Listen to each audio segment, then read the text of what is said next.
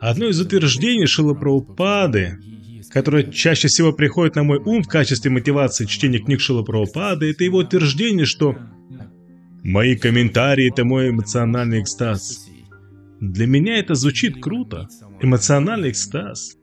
Если вы хотите действительно встретиться с кем-то и узнать его ближе, и это удивительная привилегия видеть заранее духовные эмоции этой личности.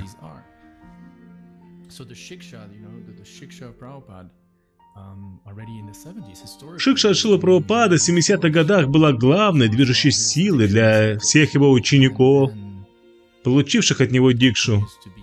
И также его шикша продолжает оставаться для всех, кто даже его не видел, кто приходит сейчас и будет приходить потом.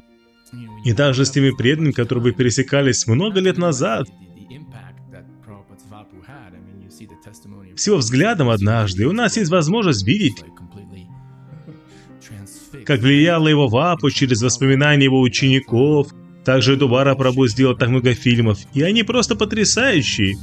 Его шикша продолжает быть главной для всех, кто был сейчас и будет потом.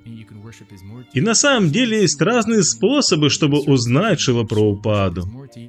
Вы можете поклоняться его Мурти, читать его книги, слушать его лекции, его голос. Он такой особенный. И слушать его особенно важно, чтобы узнать Шрилу Прабхупаду.